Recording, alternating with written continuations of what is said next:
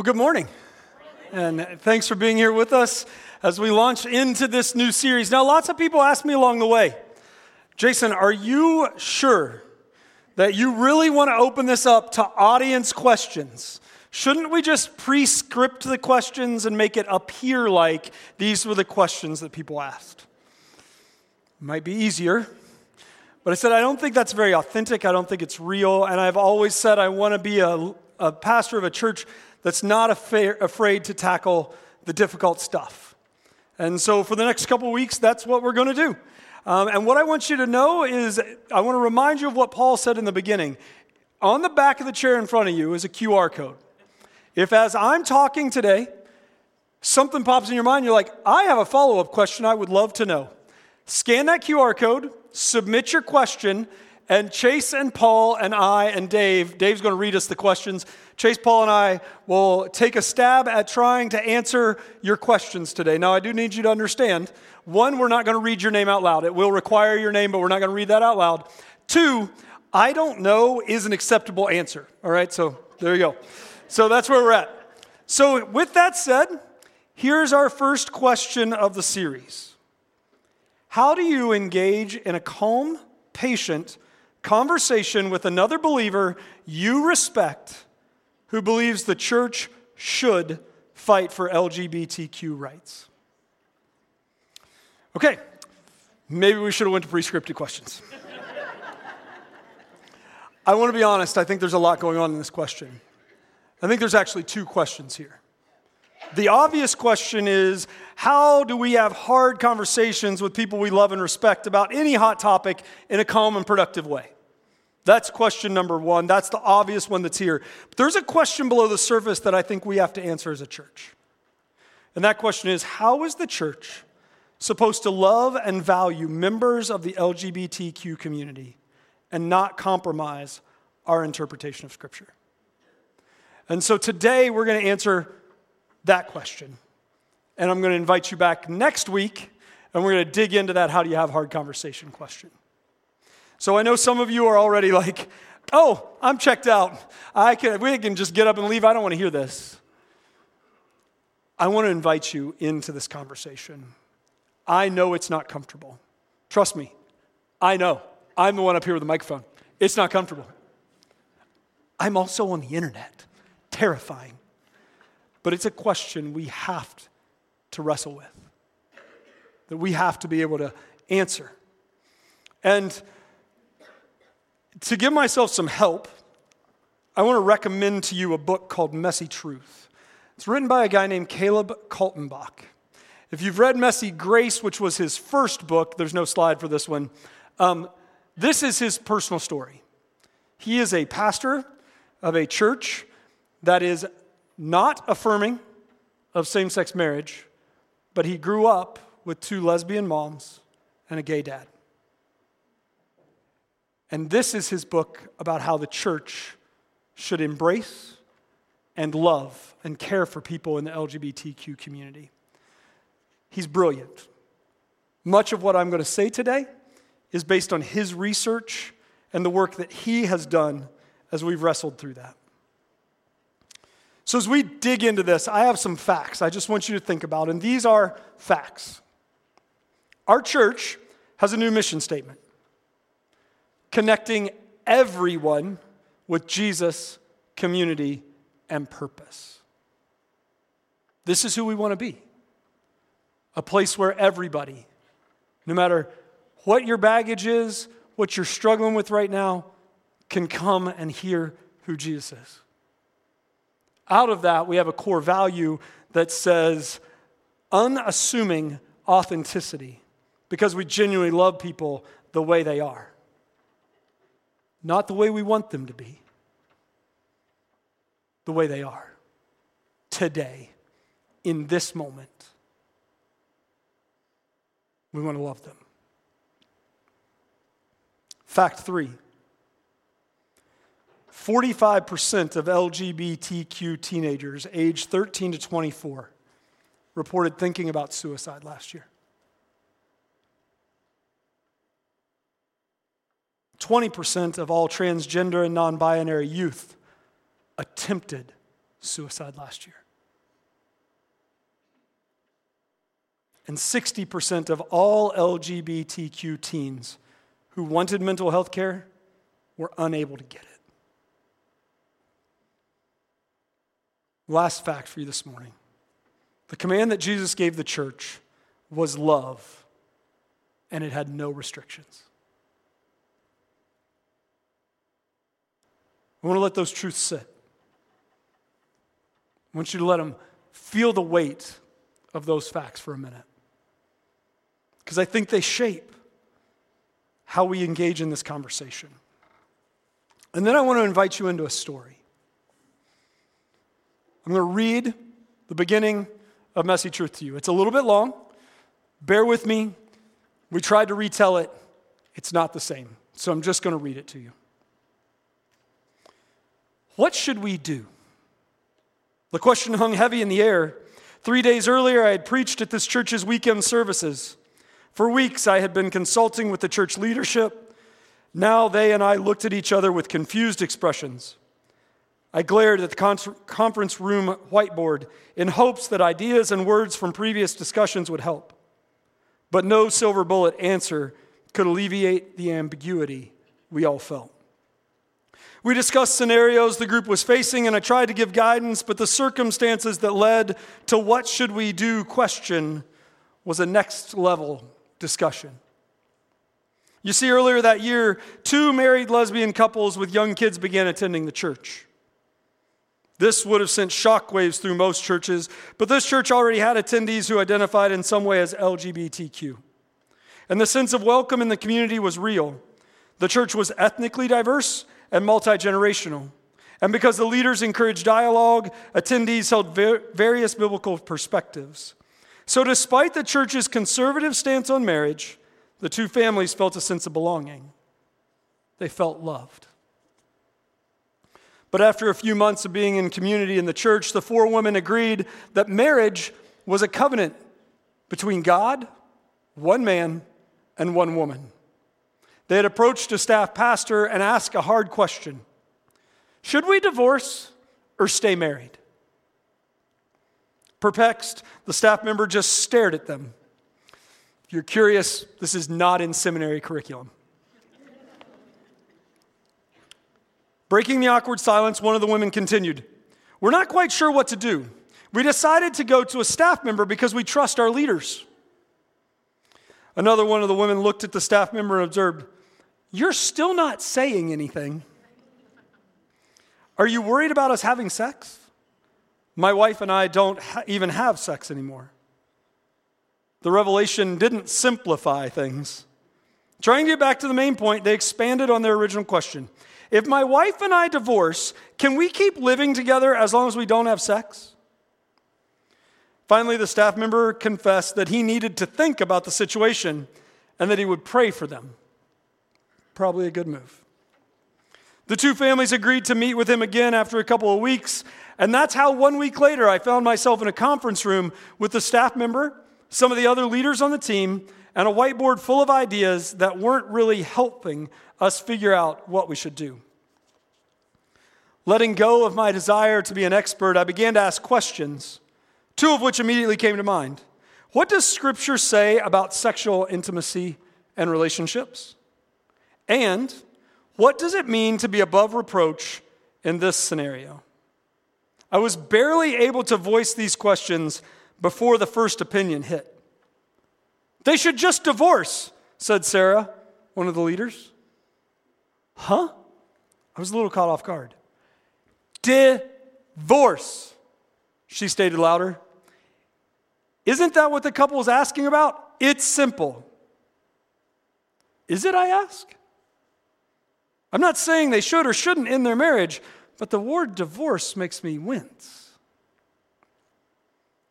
They aren't really married, she said, as if she were pointing out the obvious. My eyes widened. Um, yes, they are.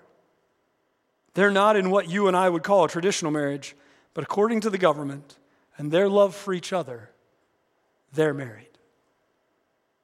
The reality sank a little deeper, and silence monopolized the room again. Look, I said, addressing Sarah, I'm not trying to debate with you or anyone else like you, or anyone else. Like you, I believe God created sex to be expressed in marriage between one man and one woman. More silence. I'm not suggesting what these couples should or should not do, I continued. I'm not saying we should proceed with ca- I'm saying we should proceed with caution in conversation. These are people's lives. Just then a board member named Robert asked, "Should we use unbiblical methods to solve extra biblical situations?" Before we could dive deeper into that question, the children's pastor asked, And what about the kids? They were adopted from the foster system. Should they be split between two homes when they've had stability for a few years? Another good question, I commented. Mark, a board member who had appeared uncomfortable most of the night, looked frustrated, and he made the timeout signal with his hands. Am I hearing what I think I'm hearing? Paul, the lead pastor, asked, What are you hearing, Mark? So far, Sarah's the only one who's on the truth side of things, he said, pointing at Sarah, who was now looking at the table with uncertainty. I understand the need for love, but are we really going to recommend these women stay married? No one said that, Paul uttered. Mark looked at me and asked, Isn't that what we want? Grace and truth. What should we do? If you were a member of that church's leadership team, what would you do? Let me first say that until we can genuinely love people the way we are, we will never get the opportunity to wrestle with this question beyond a hypothetical level we have to create an environment where everyone is welcome so that they can hear the truth of who Jesus is and his love for them. We have to trust God to work. This book is full of stories I find unimaginable and maybe even unbelievable. But isn't that exactly what God does? The unimaginable and the unbelievable. He creates change in people's lives we could never imagine. So let me ask you a question. For you as an individual, for us as a community, are we ready to be a community where people like these two women are given margin to pursue Jesus.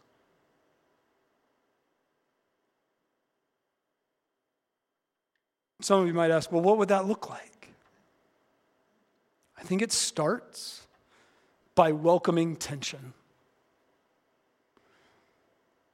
It's tense. I don't know if you've noticed, this room is silent. You guys aren't even wiggling in your chairs today. Tension can be a hard thing to live in in the moment, but tension can create beautiful things. Maybe one of, one of the most amazing things that's created by tension is a suspension bridge. You can see it on the screen behind me.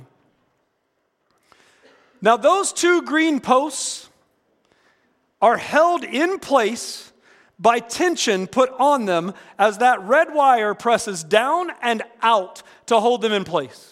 If you took the red wire away, you put any weight in the center of that bridge and it collapsed.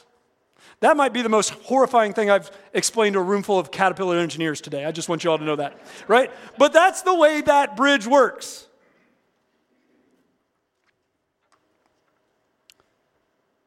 Those two pillars are two truths we have to hold to. The first one of those, I think, is best defined in two questions who created everyone and who died for everyone. Genesis 1:27 says, "So God created human beings in his own image. In the image of God he created them male and female he created them." If we call ourselves followers of Jesus, no matter how we choose to identify ourselves, God says we are all created in his image. Every one of us resembles his likeness. He knit individually, uniquely, His image into each and every one of us. This means we believe that everyone, no matter what they say about themselves, was created in God's resemblance. And that means everyone is worthy of respect and dignity and value. I don't care who you are. That's true for every one of us. The other truth is, the other question is who died for everyone? John 3:16 says this, for those who for this is how God loved the world. He gave his one and only son that everyone who believes in him will not perish but have eternal life. Everyone. Romans 8 3 says, He sent His own Son in a body like the bodies we sinners have. And in that body, God declared an end to sin's control over us by giving His Son as a sacrifice for our sins. I know we know this, but Jesus died for all people. For people who believe like we want them to for people whose sexuality is different than ours. Jesus died for everyone. And He doesn't require us to clean ourselves up before we come. He simply stretched out His arms and gave His life to show us what love is. You see, one of our flaws as human beings is we tend to believe that Jesus only died for people who sin like us. You see, if you sin like me, I can empathize with your struggle. I can empathize with how that sin affects your life, and I can see why Jesus would die for that. But if we convince ourselves that that's true and Jesus didn't die for people who sin differently, we've short circuited the gospel. And maybe worst of all, that allows us to categorize people who sin differently into groups like those people and them. And we devalue them and we devalue Jesus' ability to love them. We have to keep those two things, those two questions, as one of our posts. The other post that we have to hold in tension with that is that God desi- God's design for sexual intimacy. And so these two things are standing. What is God's design for sexual intimacy? Genesis 2 23 through 25. At last, the man we know as Adam exclaimed, This one is bone of my bone and flesh of my flesh. She will be called woman because she was taken from man. This explains why a man leaves his father and mother and is joined to his wife, and the two are united into one. Now, the man and his wife were both naked, but they felt no shame when we make marriage between one man and one woman as a God designed fact, we create a second pole. A pillar that has to be held in tension.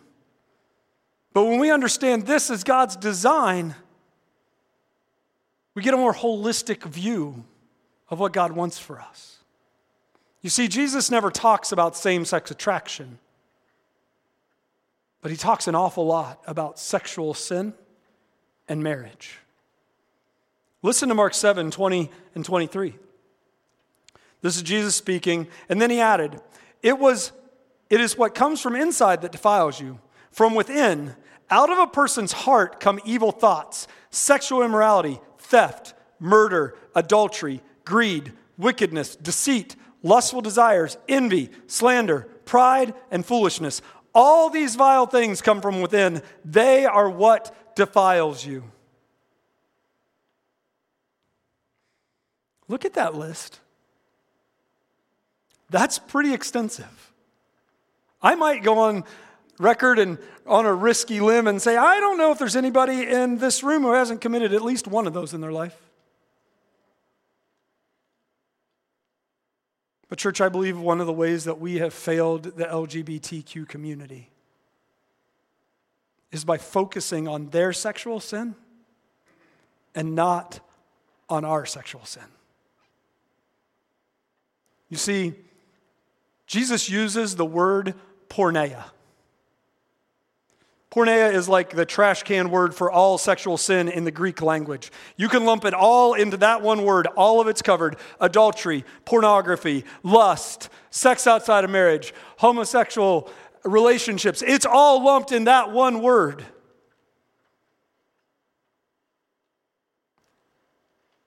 And it's all put in the same list as pride. So let's remember that when Jesus calls this out, he's not just calling out this one sexual sin, he's calling out everybody. But Jesus doesn't stop there. He directs us back to God's design. In Mark chapter 10, verses 1 through 9, the Pharisees are trying to trap Jesus. That's what they do if you read the Gospels. They're trying to trap him on this topic of divorce.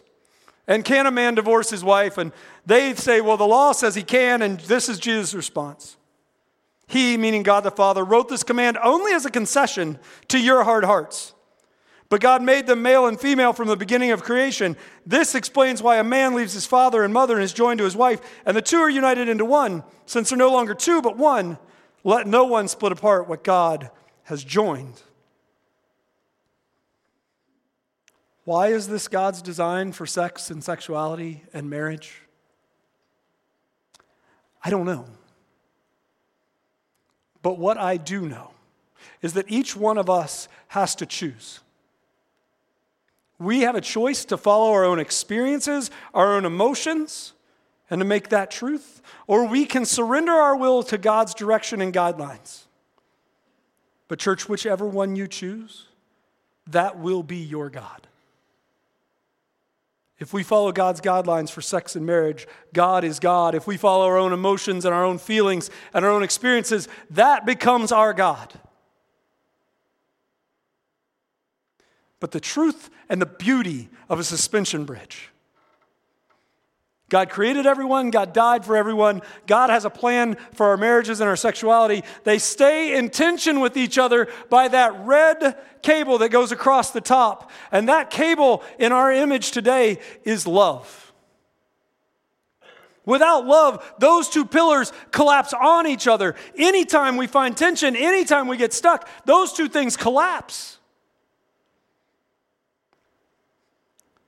I might posture that the church's problem is not its theology, but its lack of love.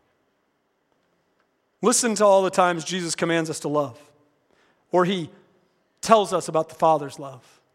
We read the first one already. For this is how God loved the world, John 3:16. Love each other just as I have loved you, John 13, 34. This might be the most in your face your love for one another will prove to the world that you are my disciples. If you love me, obey my commands. John 14, 35. Love each other in the same way I have loved you. John 15, 12. This is my command love each other. John 15, 17. I stayed in one gospel because I didn't want you to think I was repeating things Jesus said in different places. But the last one is Matthew 22 the second greatest commandment love your neighbor as yourself. Church, I want you to understand these are not my words. They're not even Paul's words. They're Jesus' words. And if we are his followers, dead to sin, then we are called to die to ourselves and our desires and obey his instructions. When we do this, we're not only obeying Jesus, but we're giving value and dignity to everyone who disagrees with us. Kaltenbach says it this way in his book Christians need to think more deeply about people, not differently about theology. We need to think more deeply about what it means to love each individual, not worry that our beliefs are exactly right, or not worry so much that our beliefs are exactly right. So, how do we create a space where this tension can grow? I'm going to start here today, and this is where we're going to cut it in the middle a little bit and invite you to come back next week. We create that tension by welcoming everyone. Even a cursory glance at Scripture shows that the church is not for the insider. Now, I know some of you are like, oh, he's going to tell us it's for the outsider. It's not for the outsider either. Church is for the glory of God. We worship, we study scripture, so God gets glory. Listen to Paul's words in Philippians 2 9 and 11. Therefore, God elevated him, Jesus, to the place of highest honor and gave him the name above all other names. And every tongue declare that Jesus Christ is Lord to what? The glory of God the Father. Jesus commands his disciples to go to all nations and make more disciples. If those two things are true, then every Sunday there need to be people in this room who are at all stages of faith and belief. People who don't know who Jesus is. People who've been following Jesus for a while and maybe we sin a little less now. And people like you and I who come into this place every week and realize, you know what? I didn't obey God perfectly this week, and I need to be here. I think that's actually what we see all throughout the New Testament. We love Acts 2:42, right? The church gathered together, they taught the apostles' teaching, they had communion, they prayed for each other, they shared with those in need. Have you listened to Acts 2:47? All while praising God and enjoying the goodwill of all people. Each day the Lord added to their fellowship those who were being saved. If there was nobody in that church who didn't know who Jesus was, how are people getting saved? How's God getting glory? If you know your Bible at all, 1 Corinthians, you know the Corinthian church is a little messed up. 1 Corinthians chapter 2 to 14, everybody's like, oh, that's all about tongues, right? It's about the gift of tongues, how they use tongues. It confuses all of us.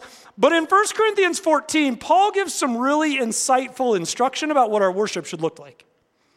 He says, if you praise God only in the Spirit, how can those who don't understand you praise God along with you? How can they join you in giving thanks when they don't understand what you're saying? You'll be giving thanks very well, but it won't strengthen the people who hear. Even so, if unbelievers or people who don't understand these things come to your church meeting and hear everyone speaking in an unknown language, they're going to think you're all crazy.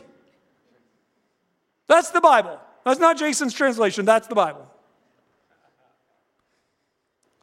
People who don't believe, people who still have messed up lives, need to be in this room. Because when they're here, we get to celebrate what God celebrates. Keep in mind the God we worship, who wants honor and glory from the church, is the one who celebrates when one who was lost gets found, not that 99 stayed in the sheep pen.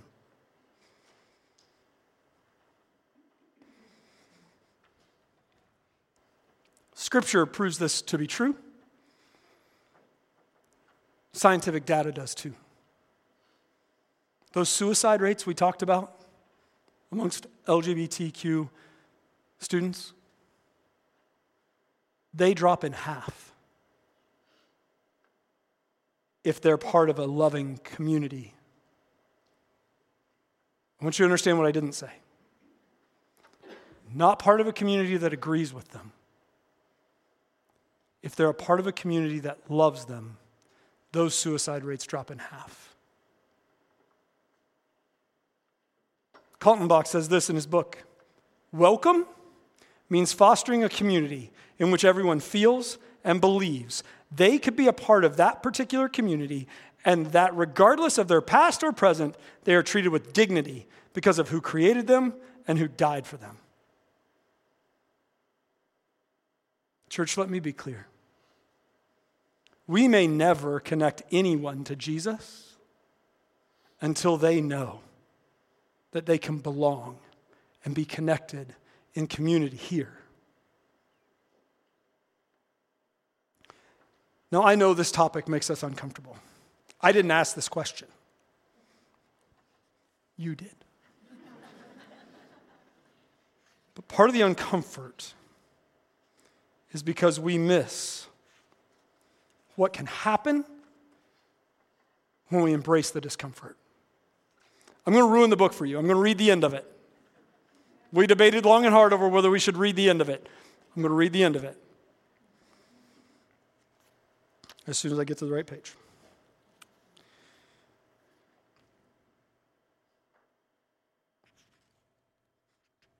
Oh, that's awkward. Bear with me just a minute. We'll get there. We'll get there. Here it is. Near the end of the meeting with these church leaders, I helped them determine some suggestions for possible ways forward. One, take more time to pray. Two, go over what the Bible says about relationships and sexuality. Three, don't make a decision until you have certainty that only faith provides. Four, examine the financial and insurance needs of each individual. So here's how it ends. Eventually, both couples ended up divorcing. They decided this on their own and were not manipulated into doing so. Even though the couples divorced, they remained living together as friends and roommates to keep consistency for their children. When it came to sexual temptation, the women said they hadn't been sexually intimate in years. Today, both couples and their children are still a part of that church. When people who relate or identify as LGBTQ request spiritual guidance or have questions about faith and spirituality, the church sends them to the four women for counsel. Was their outcome perfect? Nope. Is their situation messy? Sure is. And so is ours. Are their lives easier? No. Jesus didn't promise peace, or he promised peace, not ease. Is God using them? More than we will ever know.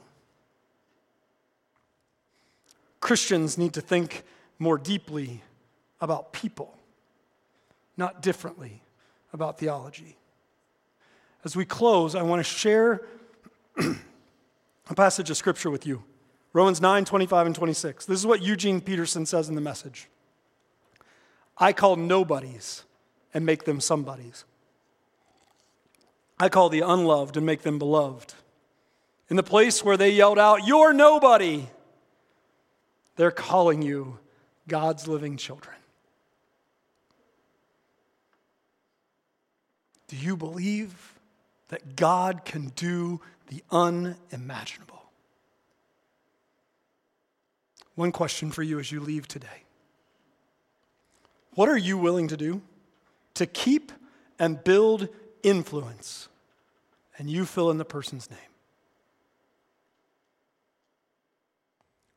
Let's pray and we'll get to your questions.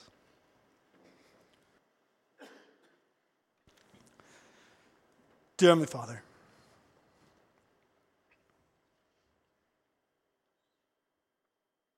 God, first of all, thank you for loving us when we were unlovable. Thank you for making each of us in your image. Thank you for sending your son to die for us when we didn't deserve it. God, this is a complicated issue. We don't fully understand it.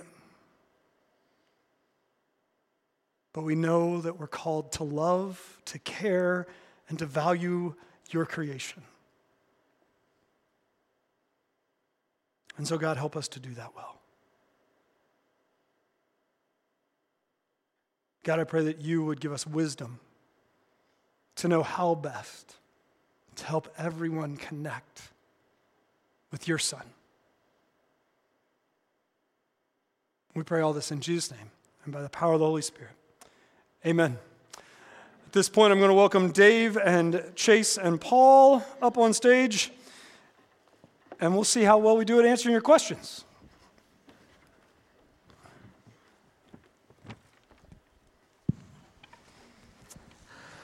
As we get ready to dive in here, I will remind that we have a 10 minute hard stop time, Dave. Yes. All right. Yes, I'm, I'm looking at that. So Sorry. Again, these are your questions, and so let's just get started. Should Christians attend a same sex wedding if they are invited? I'll take that one. Um, I think it's got to be a matter of conscience for you. You have to decide what's right for you. I would tell you for me, uh, I have a lesbian uh, family member who got married last year. We were not invited to that wedding, but we knew it was coming. And Corey and I talked, and we decided if we were invited, we would attend. We would have attended because the ability to maintain that relationship and to continue to share the gospel and Jesus' love with them was more important than what how others might interpret our attendance at that wedding. I would be there because not being there would fracture the relationship. I agree with that. I mean, so this one hits close to me as a former student pastor. I have, I have former students that um, would identify. And so the question that I was asked is like, hey, if they get married, are you going to be there? And after talking to church leadership, I made the decision, yeah, I would be there. I would not perform it. And I think we all agree on that. I would not yep. be doing the wedding. Um, and here's why. Uh, actually, Kaltenbach actually mentioned this in Messy Grace to prequel this book. Um, my job is to be an image bearer of Christ, no matter what my decision is. And so by being there, that's telling that person or that couple, no matter what they go through in life, they can have a conversation with me. That does not move my conviction an ounce. Mm-hmm. Because I am there to have that relationship, not just tolerate someone, but to actually have a meaningful relationship with them. Yeah. I agree. Way to go out on the limb. You're welcome. And again, just observing time, this will probably be our last question today. So, how do we see and love them well without making them feel like they are a project to us? Hmm. And the second part of this is how do we ask God specifically to open our hearts and minds to do this well? Yeah, that's a fantastic question. And that's actually a huge part of what we're going to get into next week uh, as we talk about how to have the conversation, how we prepare ourselves, what that conversation would look like, and how we reflect on those conversations afterwards. So, fantastic question. I'm not trying to avoid it. Maybe these guys have something they want to add, but I'm going to tackle that head on next week. Well, then let's go ahead and go to another question, then, Dave. All right, one more. Are people born LGBTQ, or did it, is that something that develops over life experiences? Let's just cut it. Uh, pass. so, um, Paul, I think you have. Paul, Paul took this one first, so let Paul take this one. Yep. All right. So um, th- this is not for me. I went to a conference a few years ago uh, with, with, a pastor who does a lot of work in that community. Um, and he described it some way I thought that was really helpful to think about. A lot of times in this debate, uh, Christians will argue, well, it's a choice, you can choose differently, and, and people in that community would argue, well, I was born this way. And he reframed the thinking a little bit and talked about there may be a genetic disposition to some of that. Uh, somebody might have a genetic disposition, just like someone would have a genetic disposition maybe to alcoholism. Mm-hmm. Uh, so there's a genetic disposition, but then based on that genetic disposition, then there might also be some like family trauma or something that happens in their past that, that leads them down that road. And then they find loving community and they feel cared for in in, that community, uh, it's the LGBTQ community. And by the time you get to the fourth box, which is basically the choice box, their choice has shrunk in, in very, very tiny. And so it feels like there's not a choice any longer mm-hmm. because of all these other circumstances. And at that conference, the, what the pastor talked about is like the gospel informs all those compartments, right? So the gospel comes in and, and brings healing to the genetic stuff. God, uh, Jesus comes in and brings healing to the, the trauma of the family background. Jesus comes in and provides a loving community. And then that last box, the choice box, ends up becoming bigger. That's one way I've thought about that. Mm. It doesn't really answer the question. People still uh, who are in that, in, that, in that community, it's still a really hard thing. But that's one way I've, I've heard about it framed. And I think I would add that everyone on this stage, none of us are professionally trained at any high level with cognitive development. Amen. Um, so, as, so when I look at this, no matter what, say there's a genetic predisposition, say there's not, that doesn't change who God is. And so, with that, the whole point of Jason's sermon today and probably even next week, the key here is people need to belong before they believe. So, so oh, thank you. So, I'm a 12 year old boy. who can really only like deal with tension for so long, and then I need some kind of like comedic relief. So as we're sitting up here asking questions, all I have staring at me from Dave's board is Oreo Blizzard. So, Dave, my last question is for you. Oreo Blizzard, what's it mean and why does it say double stuff on one of those buttons? I find it interesting that we're going here. But anyway, okay. So he's talking about my pedal board. This is where all my sounds come from for my guitar. So anyway, my initials are DQ, Dairy Queen, okay? And so I just named all of my settings after blizzards. And so uh, this one's set on the Oreo Blizzard patch. I have one for the big cookie. I also have one for double stuff. So I'm just saying. Yeah, yeah. Amen. If you ever wanted to see behind the curtain, there you go. I have one other important announcement for you. I'm sorry I needed the comedic relief. Um, if you want to talk about this more, starting May 8th on Monday nights from 7 to 9 o'clock, we're going to meet right over here in the Highway 456 room. And we're going to read Caleb Kaltenbach's book, Messy Truth. Two chapters a week. Read it before you come. We'll come and talk about it. My life group's going to be talking about it, and we said we wanted to create a place where everybody could talk about it. So you're welcome to join us 7 to 9 over there starting May the 8th. You'll hear more about that in the weeks to come. Thank you for being here. God bless, and we can't wait to see you next week.